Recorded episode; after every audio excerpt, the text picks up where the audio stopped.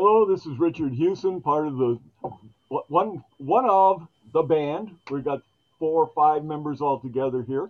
Uh, started up by um, um, the guy over there in the corner. Uh, what's your name? Michael. Michael. Doing a ripple effect video, and just th- that corner, yeah, just to show how impromptu and ad lib these things are. I he's asking me to give the introduction. I have no idea what to say other than that I came I came across this uh, quote from a poet uh, who, if I pronounce the name correctly, it's Rainer Maria Rilke. It was uh, Hungarian born, I believe, uh, around the, the turn of the 1900s.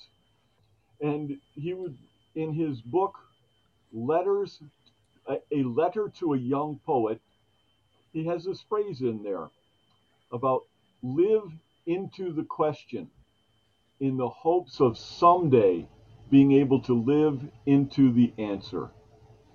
That sense of understanding the hu- human, the huge questions of humanity. Where are we? What are we doing? Why are we here? What's my purpose? What's humanity's general purpose? and you don't have the answers, but you live your life into the question in hopes of finding some degree of answers as you go along. That's my introduction. You guys take it. I've spilled all my beans. I love it, but that's the start. You did it, man. You did it. What an awesome start. We could conclude right now, and I think we all have the answer. Yeah, we could just turn it off and everybody go hunt for it, right? Hunt for it. Come back next week. Come back next week and That's right. you can tell us. So, but you know, I'll share my my thought when you shared that, and that's sort of how we randomly often create our sessions. Is we live in a moment. And Richard brought that up, and immediately, you know, my response was, "Is you know, I think it's so cool, it's so profound." As I asked him to repeat uh, what he had just mentioned and that line because I think it's characters. I know it's characteristic of myself, and I believe it's characteristic of many of those that I would call on spiritual path. Those who are sort of seeking uh, an understanding to the greater meaning of life, and that's how I would sort of characterize those in the spiritual path, because it begins with questions. And and I can recall that myself too. Is is that you know for me, you know, having a traumatic background sort of pr- always prompted questions. Why? Why is there this negativity? Why did I have to go through all of this bad and evil and, negativity and the effect and so on and so forth? And, you know, and then that got answered, you know, to a degree by which I went through counseling to be able to first deal with it but then I still had those deeper questions. Why? And it led to, and it became the question of what really is life all about? That was the essence of what I was asking. And it was Tom Sawyer who sort of, through the conversations and his sharing, ultimately took my conversation, my jarbledness of what I was thinking into that question. So you're basically asking, you know, what's the meaning of life and purpose? And I say, absolutely, that is it. And that's really been characteristic of my life going forward. I've been living into that question and pieces of it, I could say I've got a good understanding of. I don't know what the I don't know what answer means. I think it's continually evolving, and that's why I'm still living. right? Is is that more the answer is is yet to unfold. I have an answer in the moment there's never really a hardcore truth anymore. It's the truth at that moment. It's a belief of the moment, and then it's something that continues to evolve. And hence, I live, continue to live life. Anyways, Tom, I interest in your thought. I just think it's really profound, and that's my initial view of it. Yeah, I I agree. That, I have found myself finding answers, as you say, for now and then finding those answers evolve and change. So, what I thought was the answer maybe at one point grew and became more, more and more broad as an answer. Um, and I'm thinking the, the questions, um, I mean, there have been so many questions over the years, and at some point you start thinking, why do I have so many questions? And you stop asking so many because you start seeing more answers than you do questions at some point. So uh, I have found as I get older, I have fewer questions and um, and more answers. I mean, I guess it's got to catch up with me sometime, right? I better start getting these answers together here pretty quick because you know I'm aging.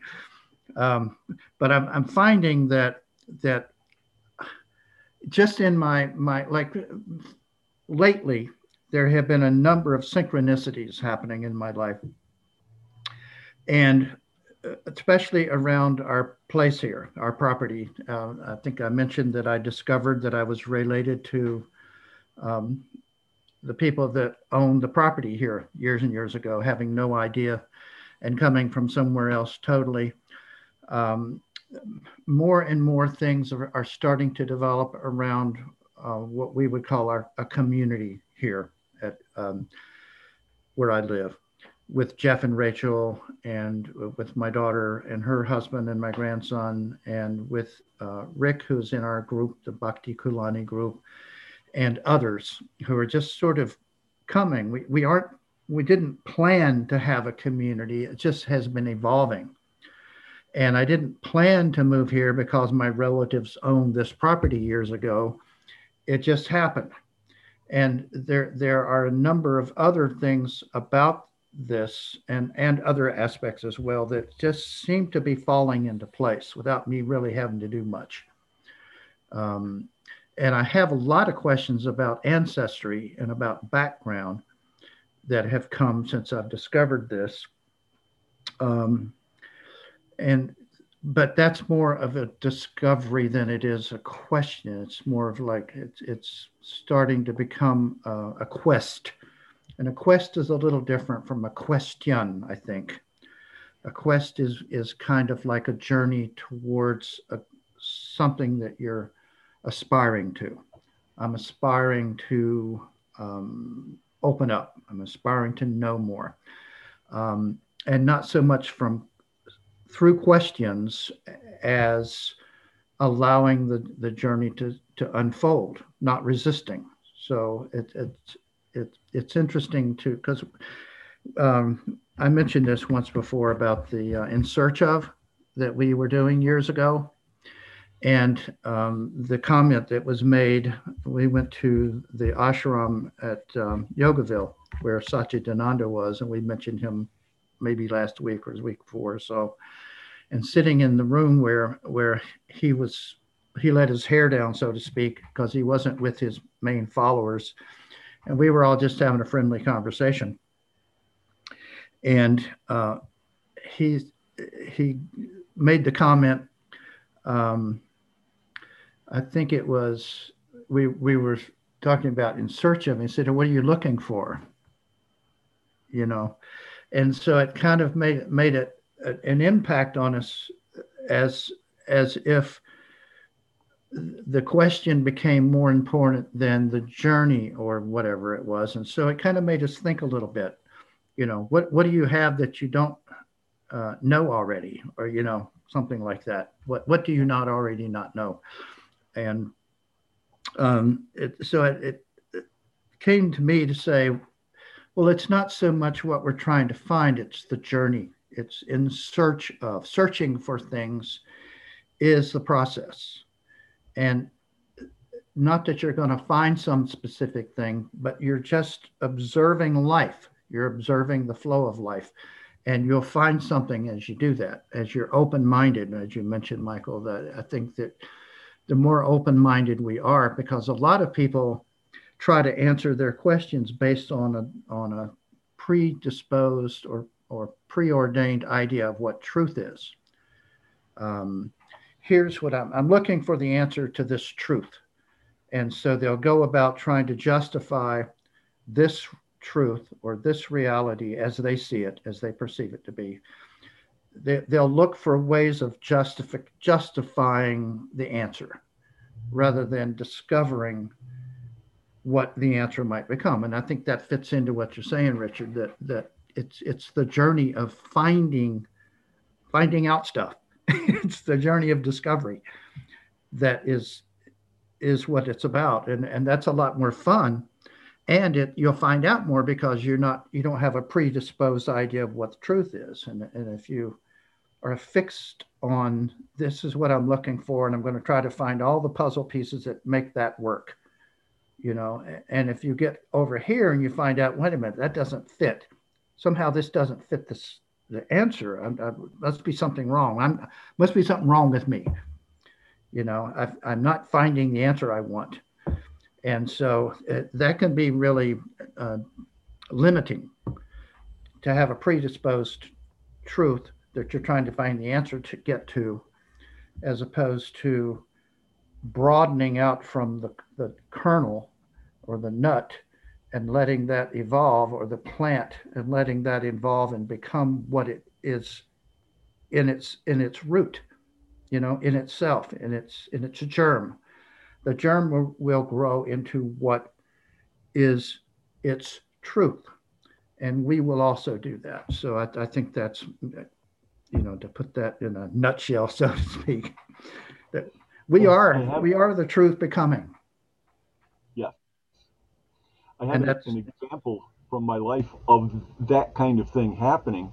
Which um, the first time I ever went to one of Carol's conferences, a Visions of Tomorrow conference in Geneseo, uh, it was wonderful and good people and everything was great. And I was kind of surprised at the theatricality of the um, uh, Saturday night healing service, candlelight healing service.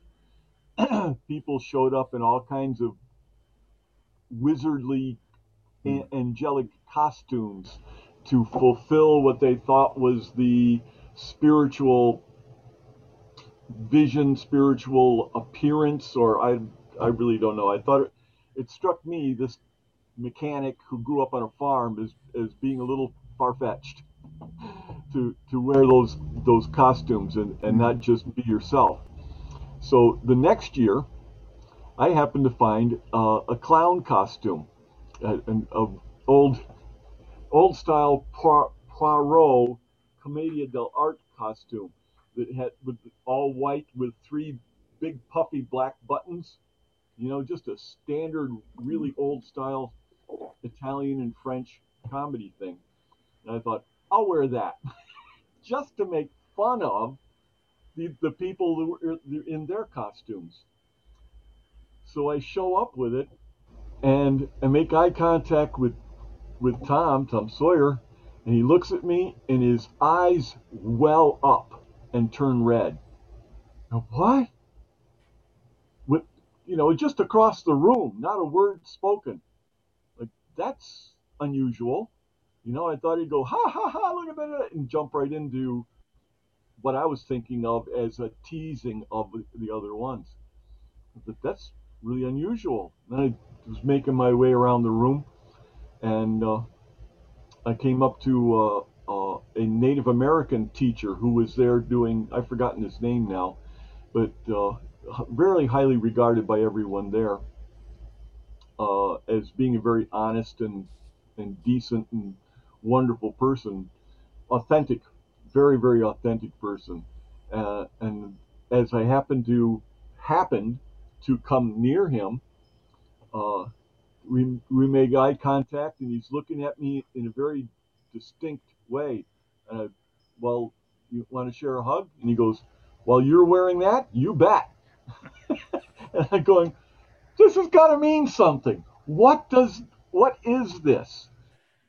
And in and in uh, my further investigations, finding out how much the Kokopelli and the and the clowns of uh, Native Americans were actual spiritual uh, people, spiritual teachers, mm-hmm. taking the uh, pomposity out of the spiritual teachings and and o- trying to open people up uh, and then talking with with uh, Tom Moore and looking into what clowning has been in other um, countries and cultures and whatnot. And then I went, geez, I walked right into that one wide open and blind. That sense of just searching. I wasn't looking for what I found at all, but what I found ended up being ended up being the lifelong calling I had felt but didn't recognize. To to go out and be clowning and un, coming to understand that when people are laughing, they're more open to, and that's just openness. You know, if spirituality is trying to get to someone somehow, if they're laughing, it's easier to get to them than if they're doing a, a number of other things, you know, thinking about their taxes or work, doing their work or doing the dishes or something. And I didn't realize that at all till till after that that that Saturday night candlelight healing service. But boy, the things I've had happen since then. In my in my first year of clowning, not knowing, you know, I got I, I know two two magic tricks and five jokes, right? So I'm at this baseball stadium and playing around and doing stuff, and I don't know whatever nonsense I'm doing. And as I'm leaving, I'm I'm walking away, and something caught my eye, peripheral vision. I turn and look, and here's this really huge woman. She overflows her her wheelchair in the same way that her disgust overflows out of her face. She is not happy with her life, what their situation is. You know, she's just what a miserable space she was in. Why I noticed her, I have no idea, but it was it was like snap call, and I start walking toward her, and she's looking at me like, "What is this?" You know, I got the nose and the big red top hat and the wild colors and everything, and she's looking at me like, and she's kind of backing up, and just the instant before she turned away, as if to say, "No, I will have nothing to do with you," I stopped. That caught her attention a little more. Well, what's this mean? And I reached my hand up and I touched my nose and it squeaked. I have a, a palm squeaker hidden in my hand so I can feel like I can do that when I touch my nose and it looks like the nose is squeaks. She looks at me like, you fool. Like she might look at one of her kids like, you fool, what that stupid that? And I pointed to her and like questioning you, and she's what? You touch my nose, you? I reach out, I touch her nose, and it squeaked. She melted on the spot. Laughter like a little child, just rolling and shaking, just marvelous. And I went, I'm done.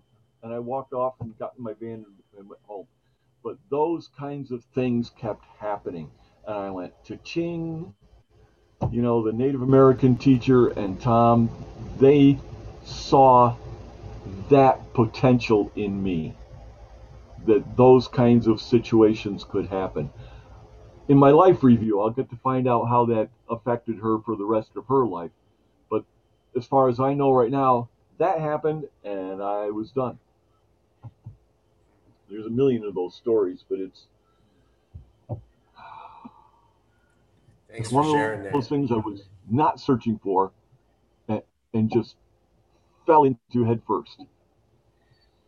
Yeah, I appreciate the sharing because it's, it's as the conversation evolved, right? So is my own thought here is is Tom, you shared something to me was really profound, uh, and that is his quest is a part of question, but that it's a quest and I, I love it. I think that it really is. Is is we a question can often lead us on a quest, right? And but the important part is is to understand what question we're asking ourselves, and that's very often where we need help. And I know Tom was very instrumental in that. For me, uh, there's a scene uh, one of my favorite movies, I think we're all acquainted with it, is is The Razor's Edge. There's two versions of a 40s version, and uh, I don't know when the newer version came out, but it's Bill Murray back early in his career,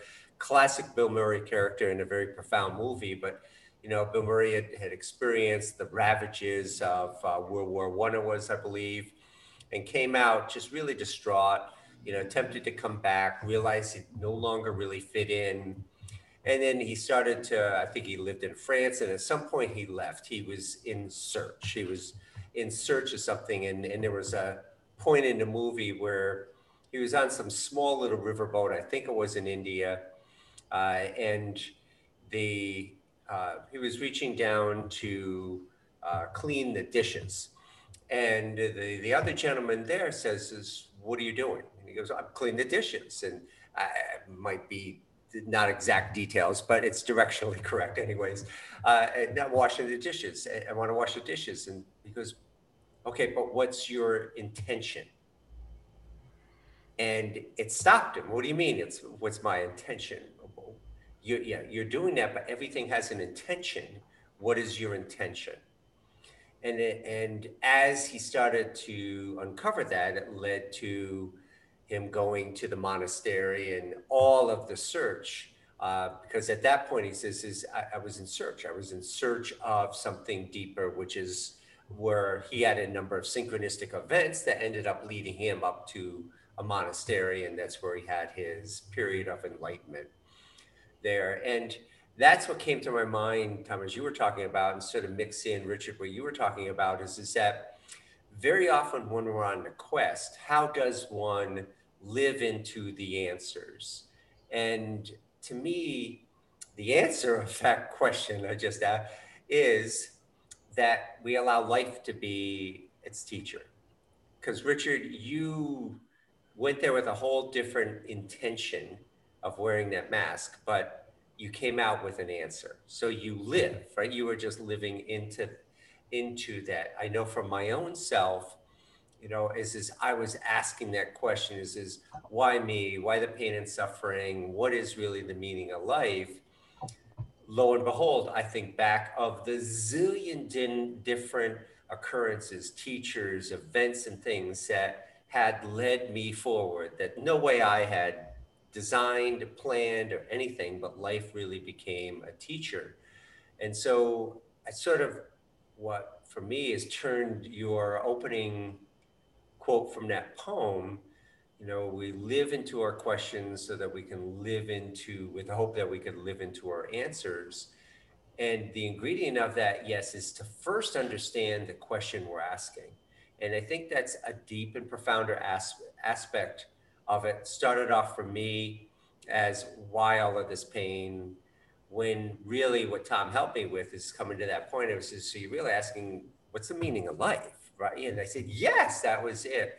And then once that was there and I was clear on the answer, my path started to take more focus and purpose. And then that's when events, people, places, and things started to come in to help me to answer that question. But only to find out that, okay, as I come to some answers to that question, at least a way that's suitable, acceptable to me, then there's although that question might change more deeper more profound more questions continue to come forth which has been my experience to the point of which I, um, it goes to there's i think it's a zen saying and correct me if i'm wrong something that says how do you know when you're done growing? And the Zen or Buddhist response, whatever it is, is when you take your last breath. Right. So that we're constantly, we're constantly in growth. And it was my experience even in hospice care, is, is that uh, Elisabeth Kubler-Ross uh, wrote a book and it's Death, the Final Stage of Growth. And it was. I mean, here were people really confronted with a situation of which they were into this final stage. So I think for those that are open to it, um, uh, we all have questions. I mean, I step back. I think we all have questions. It's what do we do with that question? Do we venture into an open mind Tommy, you had talked about maybe we subscribe to what a book or an author or religion or something says, and we accept that because hey, that's that's of course the answer. Somebody else said it, or it's it's in that book or religious book or whatever the case may be. But then there were those of us that that no longer satisfied their questions we were asking, and we had to soul search sort of that story of Siddhartha that he ended up going through all of these stages, but really coming to understand is, is what's the best way? What is spirituality? Uh, and what did it mean to him? So anyways, it's, it's a, it's a collection of sort of your stories to sort of my view, summarizing say is, is that that quote is profound.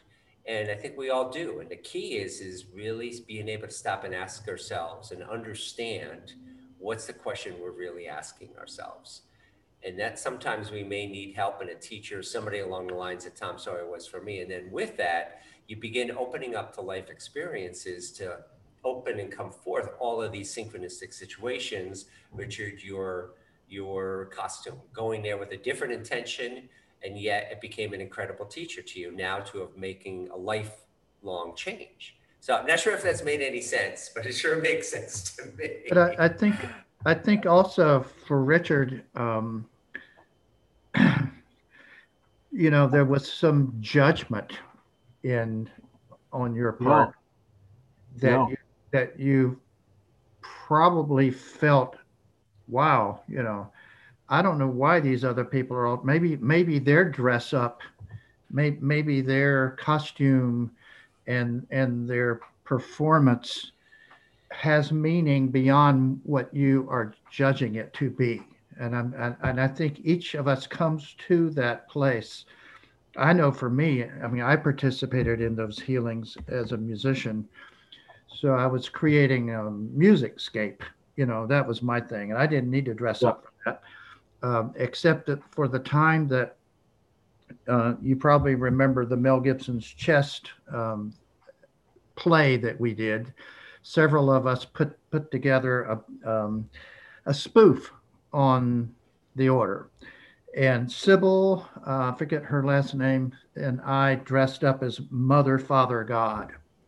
And we found this sheet, and we had our, our two heads in, you know, we, we made like a body with two heads, and my arm was over here, and her arm was over there. And see, we were walking out into this thing as Mother, Father, God. You know, it was all funny and everything, you know.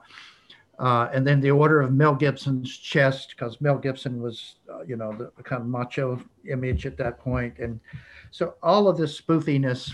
And then on the, the ship, Mike, we never quite got to that conversation where, where we went, uh, had our Wednesday night or, you know, middle of the, the chakra or the root chakra or the second chakra, whatever it was.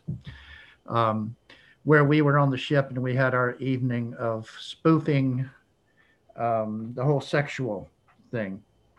And so we had a had a uh, serious entrance in our white robes and our gear, all that stuff, and walked in very piously, oh, with a chant, and it, it, it all happened so miraculously because the guy on the ship, when we went in to rehearse this thing, um, the Egyptian guy had, was controlling the music, and he got this music by Madonna, you know, and it, and it was it just fits so perfectly with the the evolution of what we were doing, was to become very pious and oh as priests come to the front, and then as the music shifts, we start to shift and we still do this whole striptease thing, you know, evolve taking off all the garb. And so I thought, how wonderful this is. You see, oh, this is cool. And then, so I stepped back a little bit and let the guys like Mike and all the, the, the you know, well-built guys, handsome guys, do their thing. And then at the end of that, unbeknownst to me, they came over to me and started pulling off my robe. oh no, so down to my underwear, you know. And it was like I wasn't planning on this, you know. So I was exposed, you know, and uh, it was it was funny, uh, you know, to everybody else, embarrassing to me. But it it stripped me, you know, it, it opened me up to to um, revealing myself in more than one way, I guess, I suppose. And um, the whole father dip thing came out of that as well. So all of these clown roles, I guess you could say, those were our clowning, uh, taking on these characters and making fun of the sacred. You know, it was. it has been a part of my journey as well, and I, I think that you know no matter what your circumstance, you can always find humor. And I know that's hard to say for somebody going through terrible calamity and and and I've been there myself, you know, where the tears you have to exercise those tears every now and then. You have to feel the pain. You have to, to be a part of that. But there comes a point in in it all where you know the divine comedy comes out, you know, and where we can make fun of ourselves and not take ourselves so seriously. Um, I, you know, I have a number of those, and and and that has helped me over the years to come out of my shell because I have been a very shy person over the years, and at those conferences, I um, I can remember one where I dressed up at the end of the conference after it was over. We were hanging around in the dorm there, and somehow it evolved that I started putting on high heels and then I put on a leotard and then I put on this other thing and a tutu and you know all this stuff and dancing around and doing all this stuff you know and a bra and everything and uh, all of that kind of stuff took, brought me out of my shell and so when I went to those conferences I was some I was transformed and I could be in this state of humor and um, oops, McGinnis. There we go. oh yes. oh yes. You probably. oh, I haven't seen that picture in years. I just brought that up. And there was a there was a video of that, and I, I I watch that every now and then. I don't know if you ever saw that, but there there was somebody videoed that, and uh, it, it's it's it's it's amazing the whole flow of that event. And I think uh, I know that Jeff didn't want to participate in it. He was he he didn't want anything to do with it, you know. But you guys really made that. I mean, it it was it just flowed, and uh, it, it, it was one of those amazing ex- lifetime experiences that that happened very just one thing led to another. The music was right the people were right, the whole ebb and flow of it. It was orchestrated a little bit, but there was a lot of improv in it. And uh, it just felt like very freeing experience for everybody. Is that what happened in this case? oh my God. I think well, that's why we. Oh man, talk about revelation. uh, but no, Tommy, you are absolutely right because, I, frankly, I ditto what you just described in yourself is characteristic of me. I still have that shy side, but that was such an incredible freeing experience. And I mean, and that's where that this that other picture I just shared, another thing sort of became the norm for the rest of the trip. It was mm-hmm. fun. We I was first time ever myself and out of my shell. Right. Right. And so that's where that's where everybody dressing up, you know, comes into that and and people become another character. And I think that's that's for the people who who were doing those um, healing ceremonies that that may have been that way for them as well. So as we're talking here, I've come to two realizations about that night. one is showing up in that clown costume to make fun and tease the others lovingly and decently, but honestly thinking they've gone over the top somewhere. Mm-hmm. And mm-hmm. I in I missed the question by a mile, but found the proper answer that that has been a lifelong uh, beauty for me. And the other thing is I showed up in a costume to make fun of people who are were had show up in a costume once in a while, and I ended up wearing a costume a lot more than they ever have. yeah. It backfired on me in the most perfect, way. Yeah. So I'm looking for other people to make fun of and see what else I learned.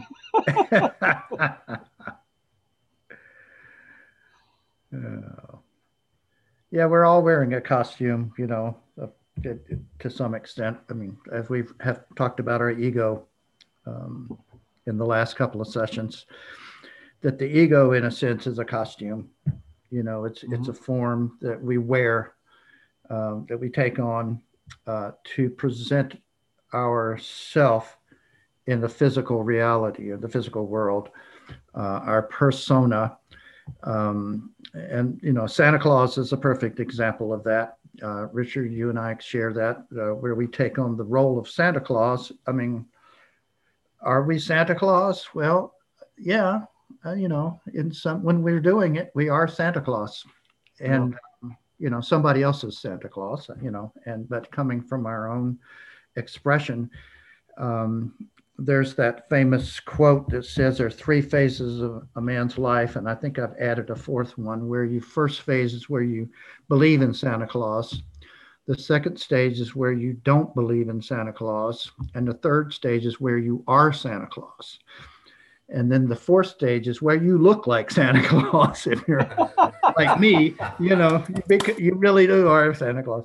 Um, but there, there's that element of taking on, you know, the, the garb of whatever your role is, and we play a part somehow. Like Michael takes on the role of this really knowledgeable and smart um, guy to help people looking for finding their own uh, strength and their own truth. That Nirvana right on his shirt. And there he is, right there at the beach, you know, with Nirvana. He's got all the answers. he looks the part. You know, I would trust him yep. with my life. Uh, well. We're trusting him with our reputations anyway. oh. Isn't it interesting? I mean, because we do, there's Eckhart Tolle talks about how he refers to all these aspects of self as a different body. And Tom, you sort of said is we have our ego, you know, and he refers to our ego body. We have our pain body. We have these elements that all sort of make up our physical personality.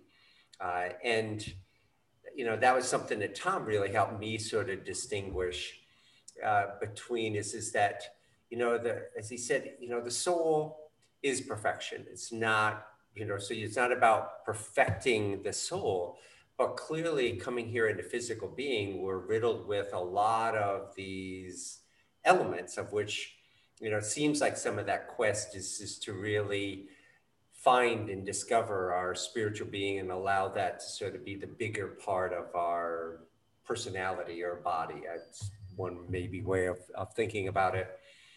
Uh, but it, it, I just find it, it's interesting. But I question sort of we've been going through a lot of different discussion on this, which is that quote has been really quite profound here. But what are some of the questions that you are asking yourself now? I mean, not just this moment, but uh, in this phase of life.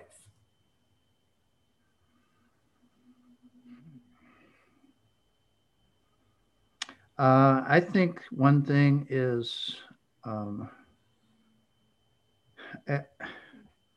as I'm aging and starting to realize that what my work has been up to this point, as I start to hand over elements of that, like to my children uh, or to whoever, you know, what is it that, um, what is it that I have as my um,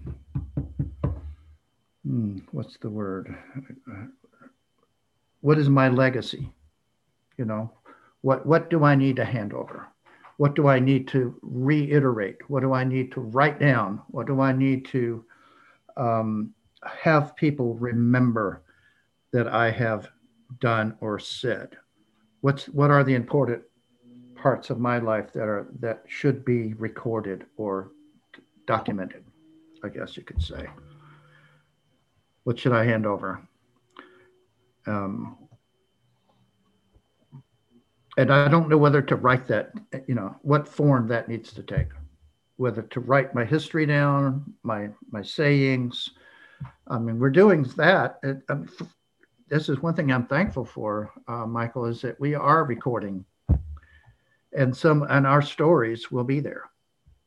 You know, and so I'm thinking the more that we can do of this, where we share our stories, this will be something that we do pass down. I mean, insights and stories and, and um, things that we thought about that we might not have ever expressed before, or at least not publicly.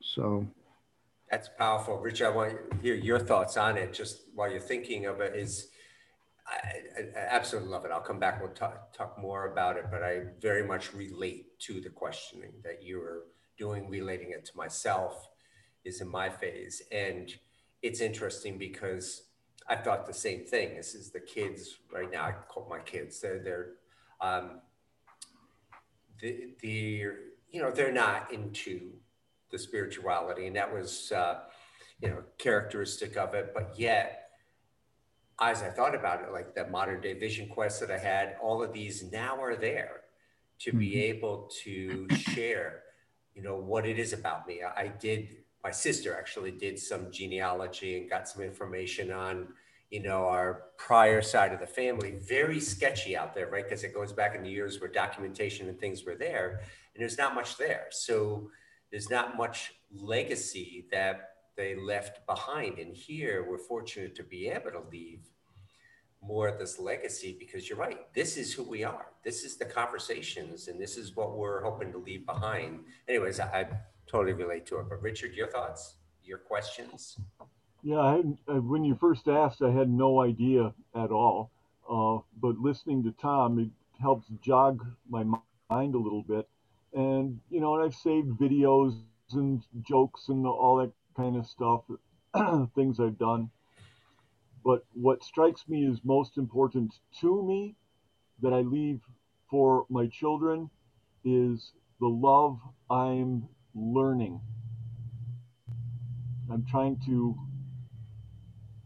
transfer to them, trying to give to them the love I'm learning how to give. You know, there's a lot of things about my kids' life. I think, well, this is good, that's bad, da da da da. Where's the love in all of it? They each have their own. I got two kids. They each have their own difficulties in life and they're handling it in their way, whether they ask me for help sometime or not. But what I look at is how I want to say it's too simple to say, how do I love them as they're doing the things they do? That's too simplistic, but it's accurate. How do I share with them the love I'm finding within me so that they are okay with themselves, so that they're feeling that love. I, there's something I want to leave behind. It's it's that kind of thing. Uh, so is is the so, question how do you share that love, or how do you how do you um, document or help them see that love? No, it's my sharing of it. Mm-hmm. How do you share actual, it better? So that, yep, in actual mm-hmm. in the moment sharing of like like if my son came comes to me and he's he's got this idea for this, he's got this problem for that, you know, and what to do. My loving response you know, there's all the intellectual stuff about what to do with the problem or his, you know, the, the grandkids or uh, or whatnot, but it's the love that I give the answer with, so that he will love himself even though he has these problems, and can later on or in his own life hand that love to others once he's been once he's experienced it. That's one of the things that the conferences in Geneseo taught. Taking my kids down there, they went, "Oh, this is the real thing." You know, but my son tried to go to to other things somewhere, and he went, "It it's just manipulation." You know, they they'll get you feeling guilty, they'll get you feeling, but they don't have that that core the the honest the authenticity isn't there the authenticity from the heart that was in the the, the conferences that mm-hmm. Mm-hmm.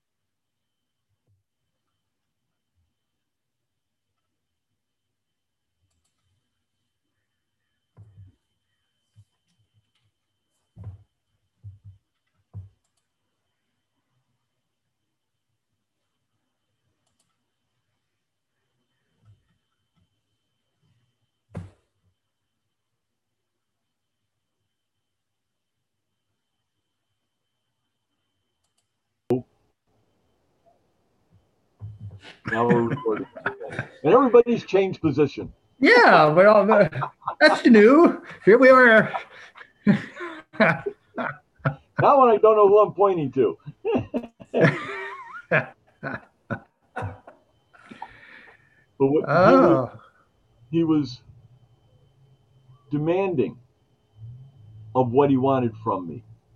And, and as I started to say, as a kid, I, I got that all the time. You know, do this, and, not the you want to help out, join in with us. It was just do this, you know. And I honestly, for a while, is uh, in my teenage years, thought the only reason they keep me, they allow me to hang around, is because of the work I'm capable of doing. That was a solid thought in my head, and it it came back to me when he was spoke to me in that way, and thinking about it for a while, and I'm, and I considered like just not helping him. You know, if he's going to do that, I'm not going to be there. And then someone mentioned, does he speak to himself in his own head that way? And I, that's a good question. So I approached him. Says, listen, the way you talk to me is, you know, like it's just demanding. It's not like you're pleased that I'm helping. It's not like you're pleased that we are doing something together. You're not pleased with. It's just do it, do it, do it. Do you?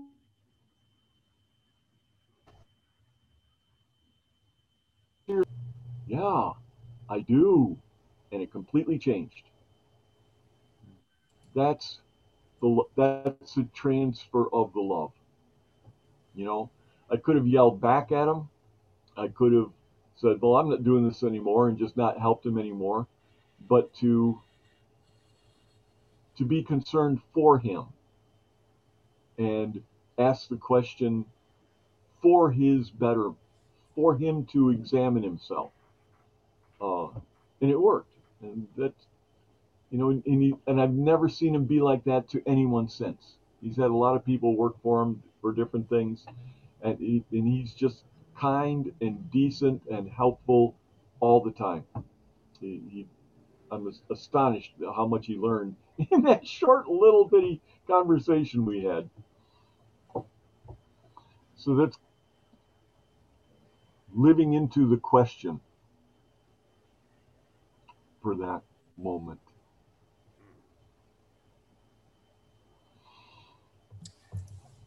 Appreciate your answers to that. It's it's uh,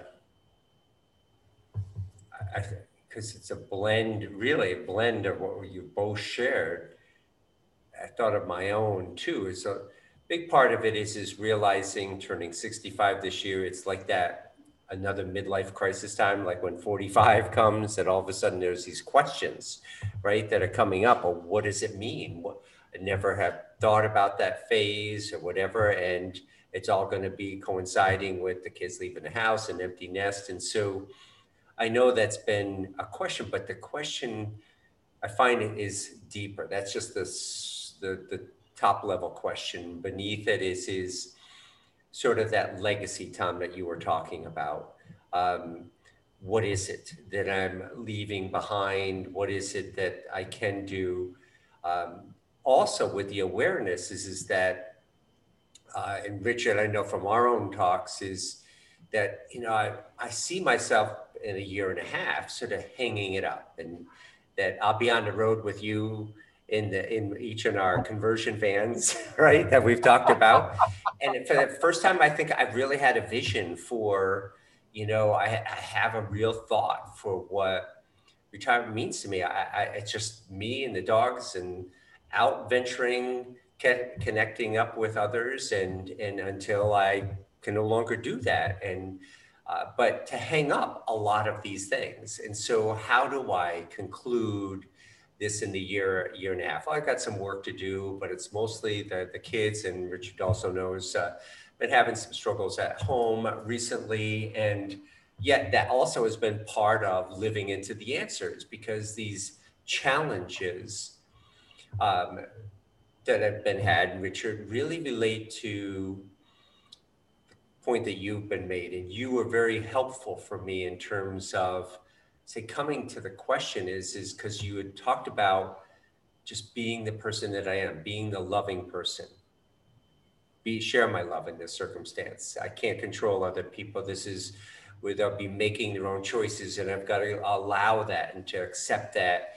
But I can still remain that constant of love, which is truly how I want to leave that in no other way than I no matter what situation was, I ebbed and flow as is, you know, I'd feel frustration or whatever. But the end of it, I'd always come back to being that loving, caring person about the kids.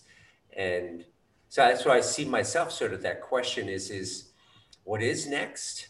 What's really next for me? And how does it play out into all of this spiritual growth and things is, is to begin to start exiting the need of life being to do. You know, there's that three levels of being. There's the having, doing, and being um, that I'm referencing there. And so that after 40 plus years of to do as a work, you know, doing the role of uh, a dad and raising the kids and things like that, it's time to start letting that go uh, so that I can just be. And that I've, and I've having to give myself permission to even contemplate that. That's where I realize how much of a challenge it is for me, is because I don't think I've ever had that in my life. The, the, the thought of, wow, I could just be on my own and free. it's such a novel thought. I was always having to take care of something or somebody. Um, but that's sort of where, the question is is how's this unfolding and coming to grips with that and the very challenge that i'm confronting and having to contemplating it and then i would say that the situation experiencing at home some of the challenges really is how life is giving me some of the answers living into the answers is because i needed to be able to allow the, the, the children to be able to choose their direction now and that was something I never contemplated after 20 years of raising them. You know that yeah, it's time to really to let go. But it's not just letting go of them; it's letting go of my career, my life, the working years to really be something very different. And that's such a huge novel thought for me. It's still challenged me, although I feel like I'm starting to live into the answer more.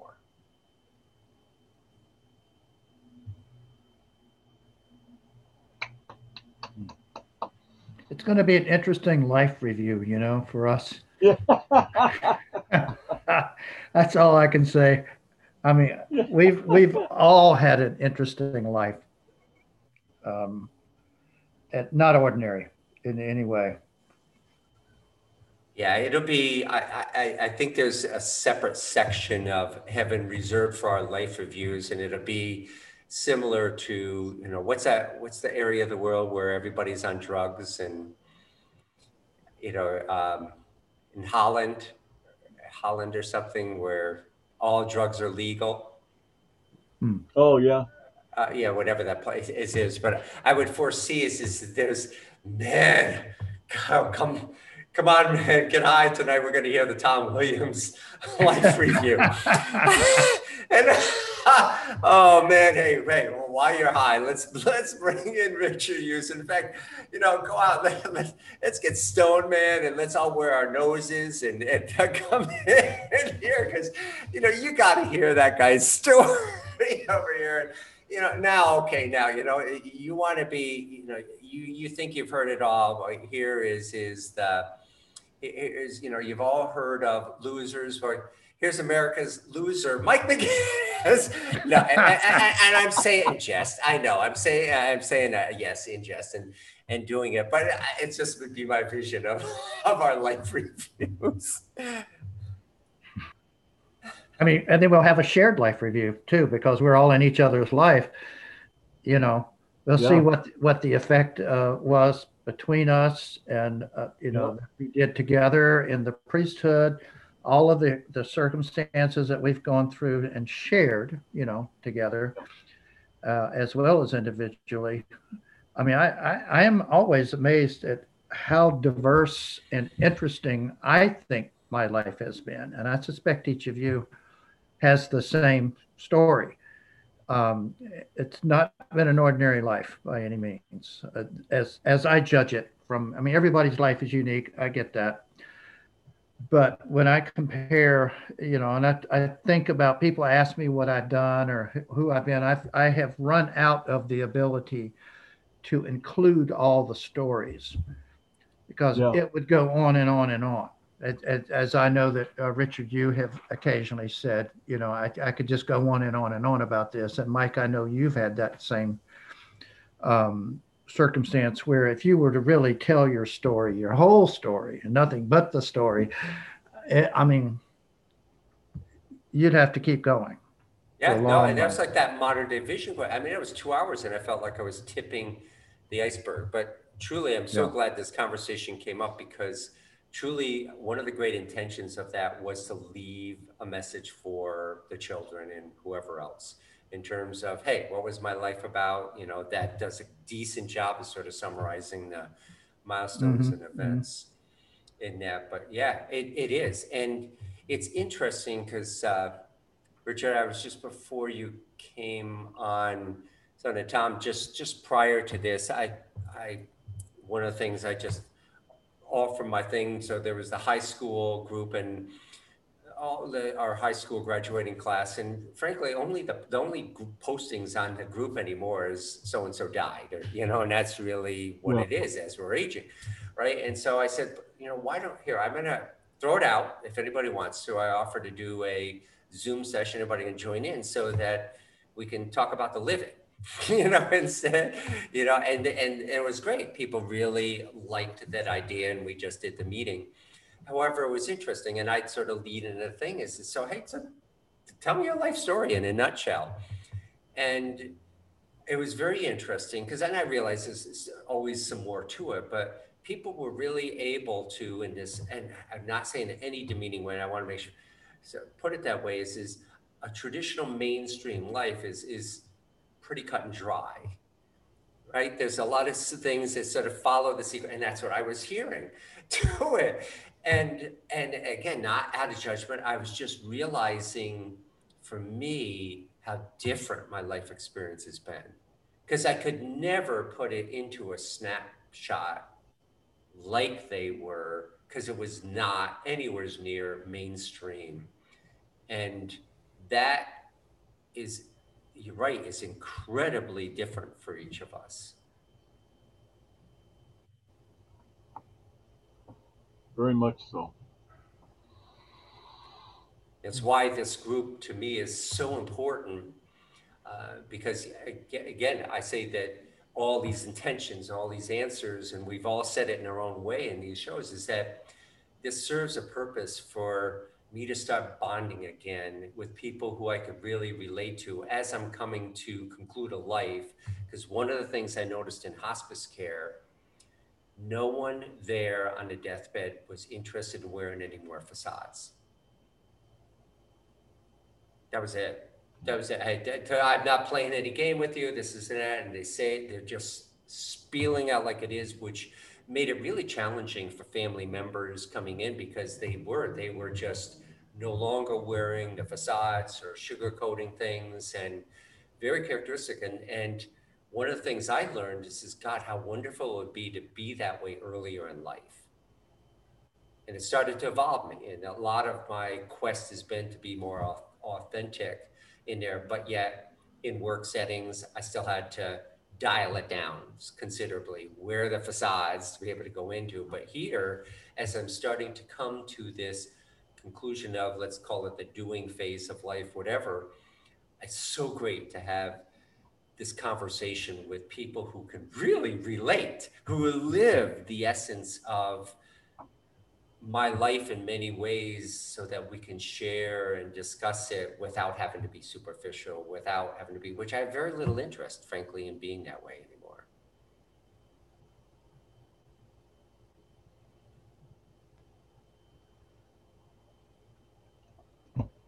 I don't know where to go from here. Very well said. So if I'm the one who opened the session, can I be the one to close it? yeah, yes, please. We've been waiting, Richard. sorry, sorry. Yeah. It's about time. Charge of, of both uh, ends. Okay, well, uh, uh, what can I say now? Uh, it's been an hour and ten minutes. Come on, let's get over with. okay, you ready? Sum it up. Bye. that was a Tom Sawyer for sure, right there. Now, don't stay on the stage a second longer than you than you than it's working. Just let it go when you're done. Get out. yeah. You want to see uh, uh, a a a, a, a demonstration of my psychic powers? Mention Mike. Mention a rock star from the '60s. I'll bet you I got their picture right here. Right, right in the back uh, of this. I'll just turn it around and show it to you. Oh, I can't see it. Oh, okay, good. You'll turn it around and show it to me. A rock star. Yes. So, um, uh, come on, hurry. Tom. Wait, you asked me about names. Names causes the short circuit of my body here. Is All right, this, uh, Tom, come up with a rock star from the 60s. The 60s. Uh, Let's see. Was it David Beatles. Bowie? Is that he from the 60s? No. And there he is. That's his picture. A 10 month old. That's my psychic power. yes. Very good. Uh, yes. No, they're, they're now I, I, I can visualize the fans who are watching this all. Um, one of them well, there are three of us here. Yes, we have the, the previews one. this week. and that one fan is Bruce because he's now stuck in, in bed there. So he can't get out. So he's forced to listen to us. right. Bruce, we love you and we miss you. Yes. Big time. Well done. And you're, yep, you're a trooper, man, going through this. And he lived up to exactly doing what he said he would do. Hats off. That's great. Yeah. Well, again, truly, uh, you, you've said it, Richard. Thank you. It's it's a great way. It's sort of summarizing here is is funny how you know what's explain that funny thing happened in uh, way to the forum or whatever it was, and yeah, and, yeah, yeah. Right, and so here was a question right up front, a pretty profound thing that led to just a lot of incredible conversation. And in there, true of these kinds of spiritual conversations, in there and through these stories are a lot of little tidbits of wisdom and thoughts and things that we shared. Sometimes doesn't come across clearly and crisply, but as you engage in conversation and share with others you are, in effect, living into your answers. How's that for a conclusion? Uh, you got it. yes. Very good. good. But Tom, you have to say something. I might, I might have to listen to this again afterwards. I might learn something. the heck did I say? Did he say that too? Start out with a deep and deeply profound spiritual question, and look what we did with it. Oh boy.